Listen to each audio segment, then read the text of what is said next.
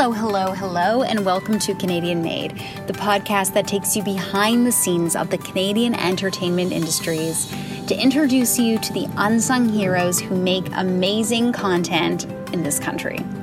So, if you are in the Canadian entertainment industry, aspiring to be, or just a fan, this is the podcast for you. Today on the show, we have Liz Duff, who is a TikTok influencer. Now, Liz is not just your regular TikToker. Her content specializes in PR campaigns and how movies are marketed. She talks a lot about Canadian content too.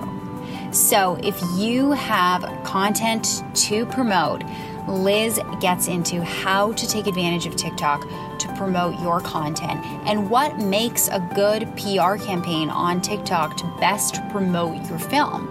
She gives amazing, amazing insight, and this is definitely an episode that you don't want to miss because you can have the best movie in the world, but if you don't know how to promote it, it's going to be really hard for people to find it. So, I think that there's a lot of mystery surrounding TikTok. There's a lot of questions that people have. Is it too late to start your own account on TikTok?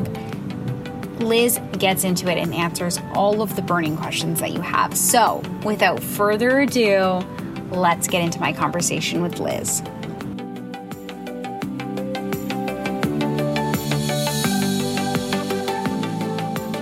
So I wanted to first start out by talking about what your background is, how you got into TikTok, and you know what your involvement is in the entertainment space. Totally. I started posting on TikTok a little over two years ago, originally for work when I was working in PR and we were trying to figure out what this platform was and if it was useful to us. I work in tech in my day and I do entertainment by night. So this was looking at tech PR and tech marketing. And this was at a time when it was really all about like the 15 second video. And the idea of a TikTok star was really just dance TikTok, which is so cool and something I could never do. But I kind of watched it go from that point into what we see more of now, which is like the idea of the TikTok influencer and the idea of cultural conversation the video started to get longer and the discourse started actually starting. And that was when I decided I wanted to jump in myself and be part of it. Uh, I started off in the Marvel community, posting about Marvel content, and this was right around the time when WandaVision was ending. There was these great conversations about women representation in superhero films and comics, and I made this incredible community of folks that I'm still friends with to this day that do incredible work around advocating for diversity in comics and in film and kind of in fandom culture.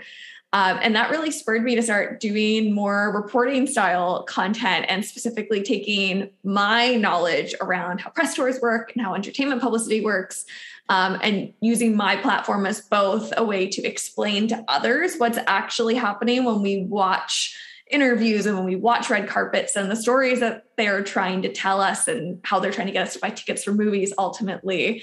Um, and also just kind of speculating and, and using what I know to predict what's happening next and what we might be able to expect. So it's become a cool corner of the internet where we're predicting and we're watching and we're analyzing and, and trying to talk about how things could be better and, and how we can uplift marginalized voices. And I love talking about Canadian content too, because I think a lot of people underestimate just how cool like the Canadian industry is. So I always try and talk about movies and shows that I'm watching in Canada. And it's amazing the amount of American friends I've gotten to watch like Kim's Convenience and Anne with an E. It's incredible. Yeah, it's interesting actually that you say that because I think that TikTok has the power to do sort of what Netflix has done to Canadian content to help bolster it, get it out there. So it's like a really interesting point that you've made. But I want to talk specifically about the future of entertainment reporting and how TikTok has kind of cracked open that space um, so that, you know, people in less traditional spaces can find a voice. Absolutely. It's so interesting to see how far we've come in such a short amount of time.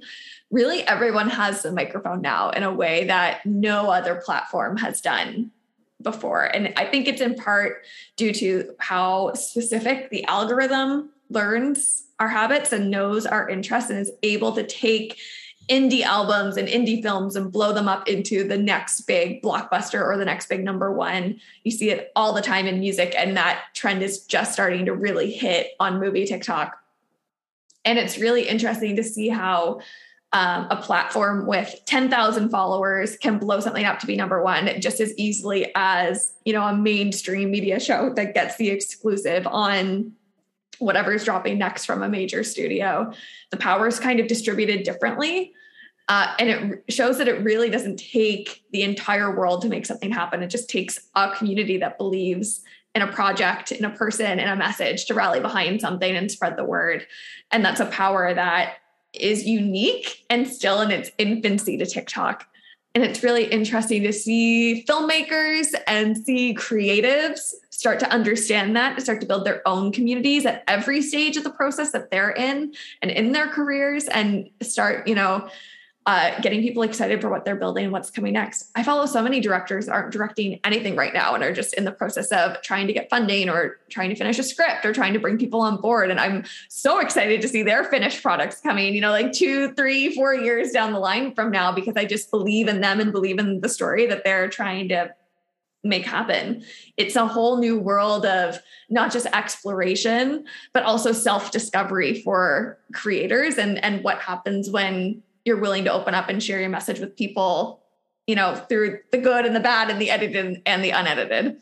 So the idea that you can create something that hooks someone in in the first 15 seconds and they stick around now for up to 10 minutes, you can upload up to 10 minute long videos. That's enough to show, you know, a huge chunk of your short doc or the intro of your film or like an entire trailer and then some of what you're building. Um, it, it, it's opening doors to like conversation and exposure in a way that not even mainstream media can provide anymore. Like if you get a hit on a you know major talk show or a major entertainment reporting show your segment might only be two minutes long a minute and a half long and you can upload a minute and a half videos five times a day on tiktok if that's what you really want to do um, to an audience of just as many people potentially. So who are maybe more really, engaged also. Exactly. Absolutely. Which is crazy. Um, so you've done some press before, but this was your first time at TIFF.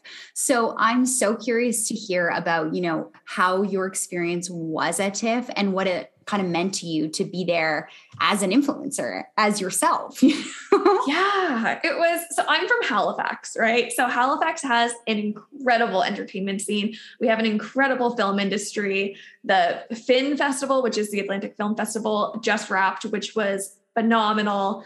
Uh, but i've never been outside of my city outside of my hometown with this platform so i went to tiff having like a little bit of understanding that my videos have done well, but there's no way you can conceptualize in your mind like what a million people looking at your video looks like. Like you see the stats in your like creator tools and it's like this video had 1.9 million unique accounts view it. It's like you can't even fathom that number. Like that's it's it's bananas to try and wrap your head around so I definitely didn't think going into TIFF that I was going to get like stopped on the streets or that people would know me. I kind of went in thinking, oh, like this is for me. Like this is a very um this is about me going and doing something and making content for my platform and, and just seeing what happens. And that was the biggest surprise was having studios reach out, having pictures reach out, having marketing teams reach out, and having people stop me in the industry center, on the streets, at premieres, being like, "Hey, I've seen your content. Like, I yeah, like just saw the video you posted last night. Like that was out of body for me to experience that at a festival that means so much to me. That is something I watch and cover every year. Um, so I had a really good time. Like in that sense, it was really like a beautiful moment. And then from like the content creation side of it and the reporting side of it it was so fascinating. I kind of had this takeaway that you and I talked about earlier about how anyone can go to TIFF who wants to be there and who wants to cover a carpet or cover a moment and you know put in the work to reserve your tickets, get a good spot on the carpet, get yourself accredited, uh, get yourself in the industry center, and and do the best you can with the moment that you capture. I had just as many hits on some of my content as I think some of the mainstream outlets did from the stats that I was able to publicly see. And I didn't go with a crew or a budget. I had my iPhone and my backup charger and a tiny mic that my friend Victoria had, and that was it.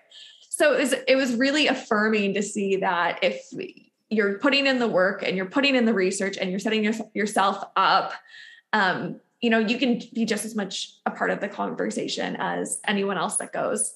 Um, and it's really cool. It was really cool to see tiktok the platform also at tiff uplifting creators and inviting influencers in to be part of it and kind of seeing how they also recognize that.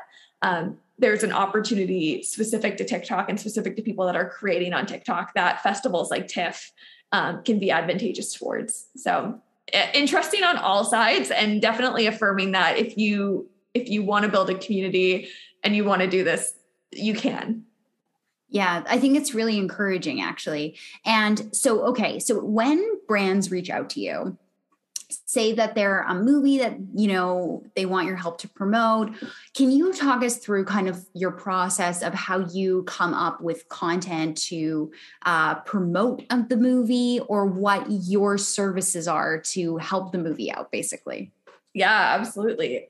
I would say i'm i'm learning for myself and my platform what's working for me. And i have a lot of really talented friends that do it more frequently than i do that are based in la or based in new york or based in toronto that get more opportunities just based on their location than maybe i do. So uh, my number one rule in all of this is uh, watching your friends and your colleagues and the people that you consider your coworkers and seeing what they're creating and making so that when the opportunity might come to you you're inspired by what other folks are doing and the people around you. And I'm I'm such a believer in always being a student, a creative student of like the people you surround yourself with. Shout out Victoria Organa, who's my friend that I did TIFF with, who's done many carpets and movie invites in her day and kind of showed me the ropes of how she wanted to do TIFF. It was like so instrumental to my process there.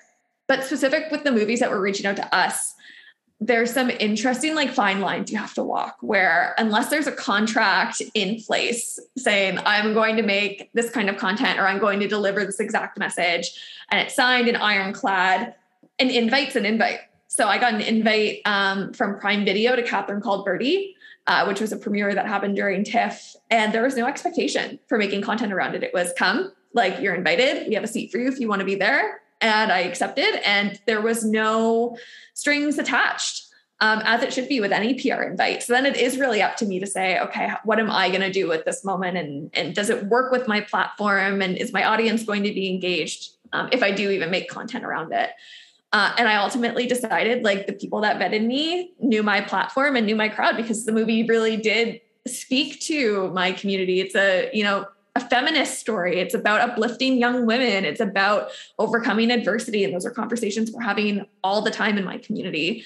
Um, so a bit closer to when the film does come out, I'll definitely be sharing more about that premiere experience and kind of what I saw and heard in those moments. Um, because because I believe that they did a great job inviting my community in and seeing how you know that moment could be shared with the crowd that's already engaged in the themes of that movie. Versus there are other movies that were premiering at TIFF maybe around like you know the horror genre that you know I don't talk about horror movies because I'm just not a horror movie girl. Spoiler alert! Sorry to all the people that just turned off the podcast, but it's just not my preference. So you know it wouldn't have made sense for me to go to a premiere like that and try and pass off content. Although I'm sure to some folks they might have seen my engagement numbers or my following and said, "Oh, we should definitely invite Liz." You know, they were able to vet out and see for themselves, like, well, she's not really having conversations about the themes of our movie or the genres and maybe it's not the right fit over someone else that's going that already covers that content and has a community engaged. So i think that really like you know summarizes it's all about the conversations i'm already having and what's a natural fit and then what is the specific invite that's been sent to me and what's the expectation of it.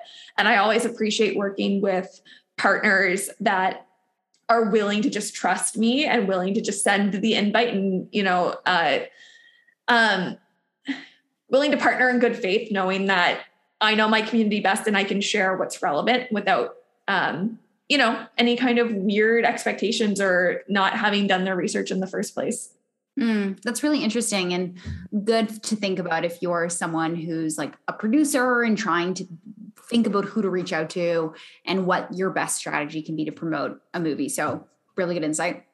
If you had to promote a movie in 2022, if you were to have to kind of plan um, an overall marketing campaign or like a press strategy, how would you approach it? And maybe you can pick like a movie that you saw at TIFF or or something that folks will or can anticipate coming out and kind of watch along with your predictions, perhaps. Absolutely. So if I was to release a movie in like let's say 2023 so you you know it's all lined up you've got a date it's coming down the pipe the first thing i would do is watch the movies immediately coming out and how tiktok is approaching them there's a couple major studios that really know how to play the tiktok game well netflix is masterful in their tiktok rollout they've got it on lock and every time there's a movie coming out they their content is spotless it's matching the vibe of the moment it doesn't seem like marketing. It seems like they're really in the community, and that's what matters. I'd also say AGBO, which is the Russo brothers um, studio. They are masterful on TikTok as well. Uh, their rollout for The Gray Man was spectacular on TikTok. Um, Lionsgate is another one that really understands their community and how to play into it, even when they don't have major releases coming. So the first thing I would do is look at studios that are as established as those and see what they're doing and the content that they're making and how they're talking to their community. And it might not even make sense what you're watching. You might be like, why am I watching a Tom Holland thirst trap? Like that makes why are they putting this out on their like professional platform? But then you read the comments and you get into the, you know, the details of it, into the dirt of it, and you really see how that community is with them and understands the conversation. And then it's all about finding your own approach to that. And what is it about your movie that's going to speak to a community first? Your pitch that you use with a studio or that you use to get in the door to get your funding is not going to work on TikTok. You need to find the community message and the people that are you want to buy tickets and to stream your film and and figure out where they are and you know maybe they're all on Tom Holland thirst trap TikTok, or maybe they're all on like cat video TikTok, but they're somewhere, they're out there. And it's about finding the conversations they're a part of and naturally, you know, finding your way into them. And that could mean that your house cat Tabby is going to be in every video with you for the first five videos to try and get into the cat algorithm. Or maybe it means you're baking cookies or making dinner and talking about your film, uh, which is about cooking, just to try and get you know, into the cooking side of TikTok. Or maybe it means like you talk about how you were inspired by Spider Man as a kid to write a movie, and the Spider Man community is able to find you and rally behind you. But there is a way to get into existing communities and show up as your genuine and authentic self and build from there. Um, if you're not with a major studio that has like the TikTok budget that Netflix or Warner or Paramount has, you can still be a part of a community build a, your own community and share just how hard you've worked on your film and your project without cutting straight to the marketing messages and the key messages. And and they will rally around you and help you spread the word. I've seen it time and time again. That's amazing. So do you think that for someone who's um, you know a producer or a creator that it's too late in 2022 to get on tiktok and just start from scratch? Do you think that that the market's too saturated, or do you think that everyone still has a chance? It's definitely not too late to be on TikTok. In fact, I think that TikTok is one of the only platforms where you can jump in when you're ready and still build your community. There's people that join every day that their first video goes completely viral. And there's people that join today and will get zero views for the next five months. It's all about what you're creating and what your intention is, and your ability to engage and be in the comments of other people's videos, reaching out to people and trying to build your community. And if you're willing to do that work, anyone can find the community they're looking for in TikTok. And I think that your definition of success also really matters. People that join TikTok with the intent of immediately reaching a million views likely aren't thinking of the community aspect of it. I joined TikTok wanting to build a community first and wanting to find my people that wanted to have this specific conversation. And I didn't know how many people there would even be that would want to have the conversations that I would have. So when my view, when my views would be, excuse me, when my views would hit like two or 300, I thought that was so cool because I didn't even think there would be two or 300 people that the algorithm would figure out, like, oh, they might be interested in this. And as those numbers grew and the engagement increased and my followers started increasing, it was kind of magical to me to see that people were connecting with the, my messages and with the conversations I was wanting to have because I went in with the mindset of I don't need a million views. I don't need a million followers. I don't need to be verified. I just need to find the people that are having the same conversations and have the same interests as me. And the fact that there's 40,000 people that want to have those conversations, like that's a stadium full. That's a huge number of people that feel at home with what I'm saying. So, because of that, I think that I would recommend to anyone who's new to TikTok, like find your people and be patient with it and remember that the numbers are real humans that are finding you and agreeing with you and seeing a bit of themselves and their interest in what you're saying. And and that matters more than am i getting a thousand followers in one day? 100% you know what? I just recently joined tiktok with the podcast and i'm like two months into my journey and i'm surprised how much people care about things i'm posting. And like of course you have to kind of i mean at least my strategy on tiktok is to balance kind of more like clickbaity things with more meaningful conversations just to like get the ball rolling. And when i post something that i consider to be a little bit more like authentic or genuine and people actually comment with insightful things that's so meaningful to me. It is. wow this is great that we all want to have the same conversation. Absolutely. And i think showing up is hard. Showing up and, and being authentic amidst what you have to say or what you're trying to promote and say is even harder. And i especially i think you and i can relate like when you have these projects you're trying to promote or you have these goals that you have but then you also show up on the side and say like hey here's a side thing that's actually super connected to who i am or something i'm like genuinely excited about.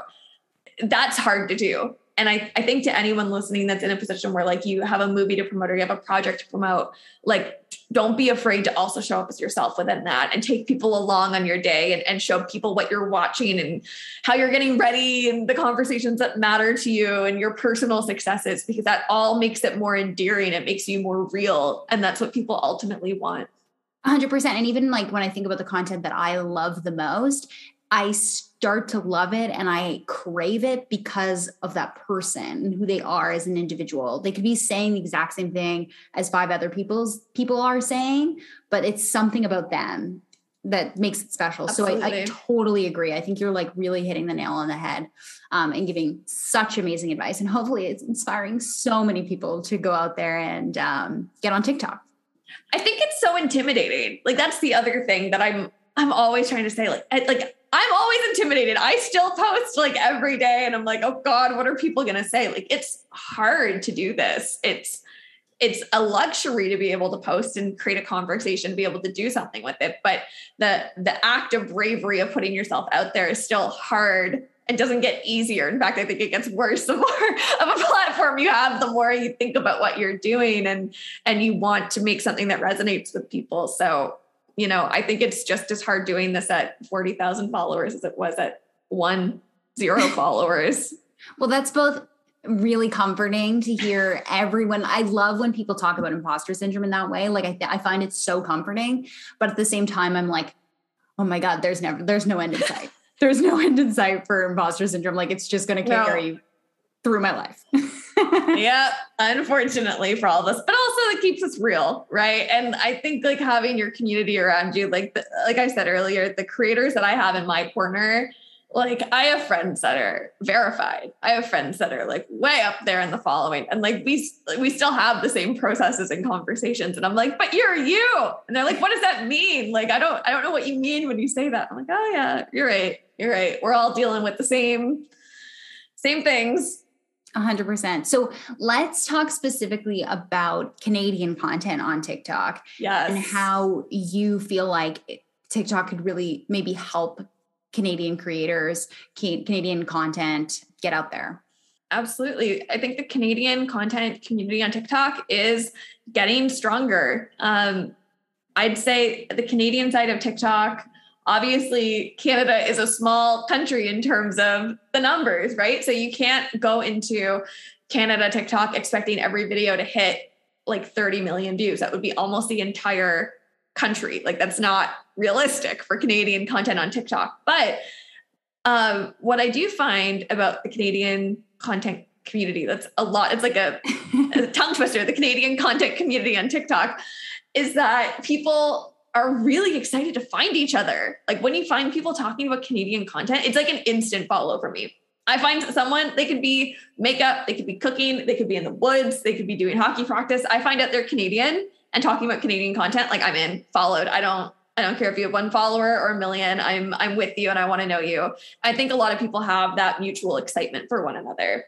I think that the Canadian Screen Awards, the Canadian Screen Academy, they're at the CDN Academy on TikTok. They're doing some really cool work to uplift Canadian content across the board movies, streaming, TV, cable, like they're everywhere and trying to show just how cool Canadian content is for everyone in Canada or otherwise.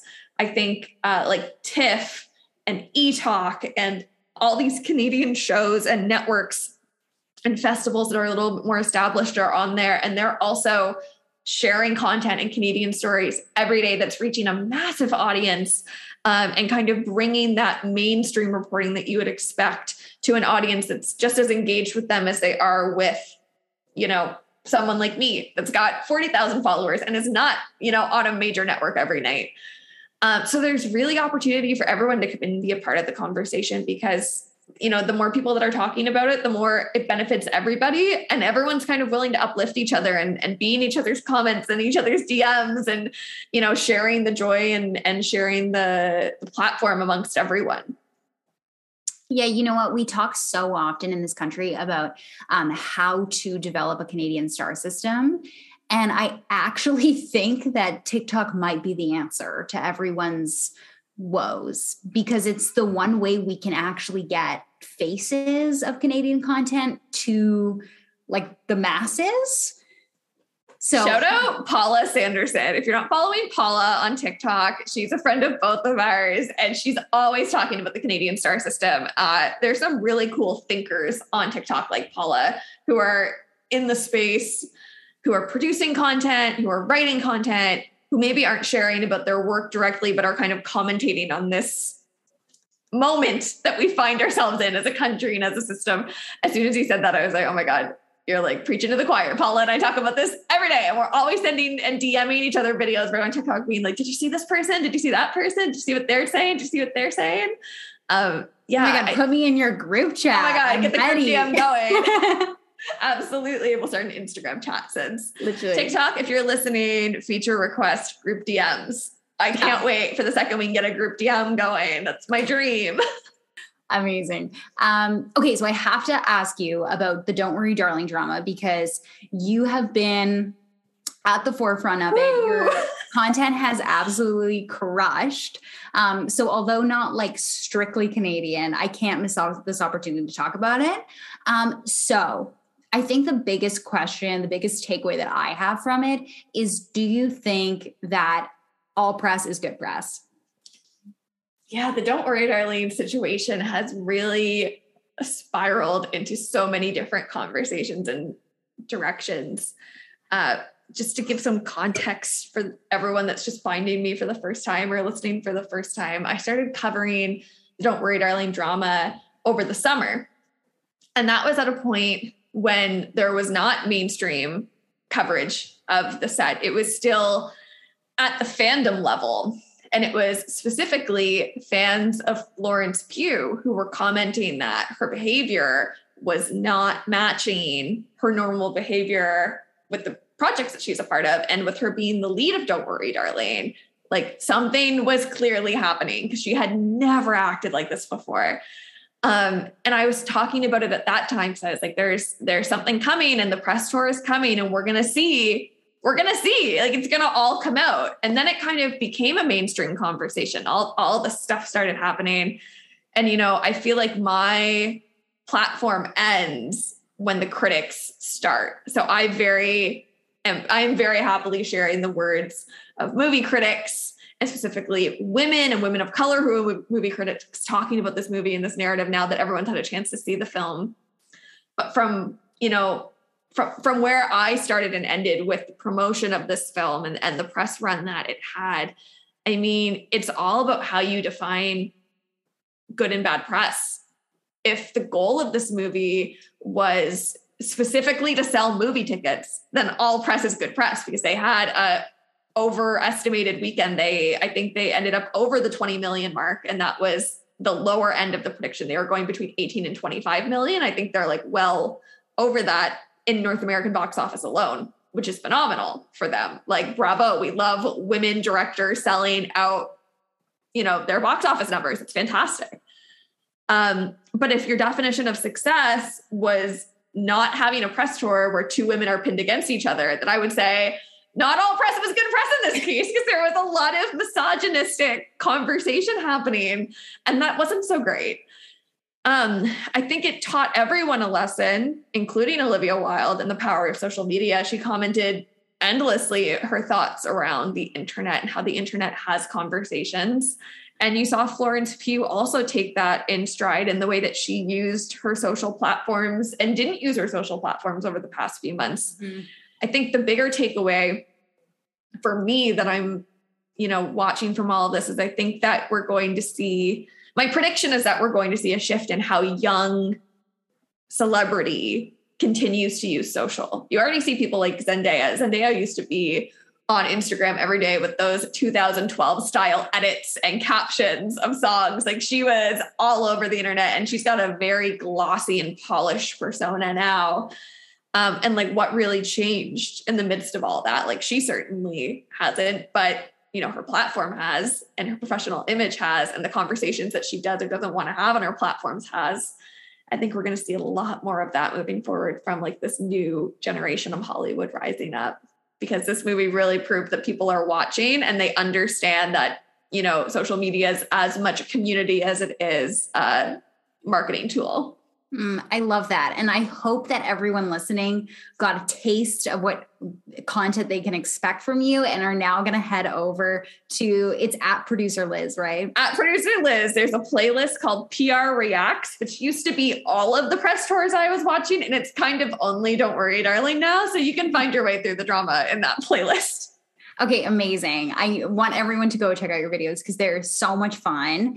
And also, like, who's talking about this stuff? I mean, not obviously everyone's talking about Don't Worry Darling, but like who's talking about like how press tours are unfolding and stuff? Like it's just so much fun. And if you have a movie at the end of the day you have to be concerned about how you're going to market the movie or else Absolutely. you're going to have this amazing movie that no one's ever going to see. So it's one of those things that I think sometimes feels very ancillary to the entertainment industry, but isn't, isn't at all. Absolutely. And I really appreciate you saying that. Um, you know, one of my goals with all of this was I was, uh, frankly, I was really tired of seeing my friends who are creators who are going to movie premieres and being a part of these strategies, not understanding how the strategies work. And I was, you know, sending voice message after voice message in the group texts and in Discord and in Instagram DMs to my friends saying, like, when they tell you to say this key message, like, this is why. And then being like, oh, I never put that together. I never, I didn't understand how these strategies worked or how they kind of, you know, build these tactics. So that, that's why I started doing the series in the first place was to try and show more people like it's you know it's not a bad thing that it's all a strategy but it is a strategy and when you unpack it a little bit it's it's kind of more fun to watch unfold Mm-hmm. Hundred percent. Okay. So before I let you go, I have to ask you because this is a podcast that promotes Canadian content. So do you have a piece of Canadian content that you can recommend that you think that everyone should like run, don't walk to go see? There's so many. And I've been thinking about this for hours trying to nail down one. Um, you know, I really think that there's some exciting things happening on CBC Gem.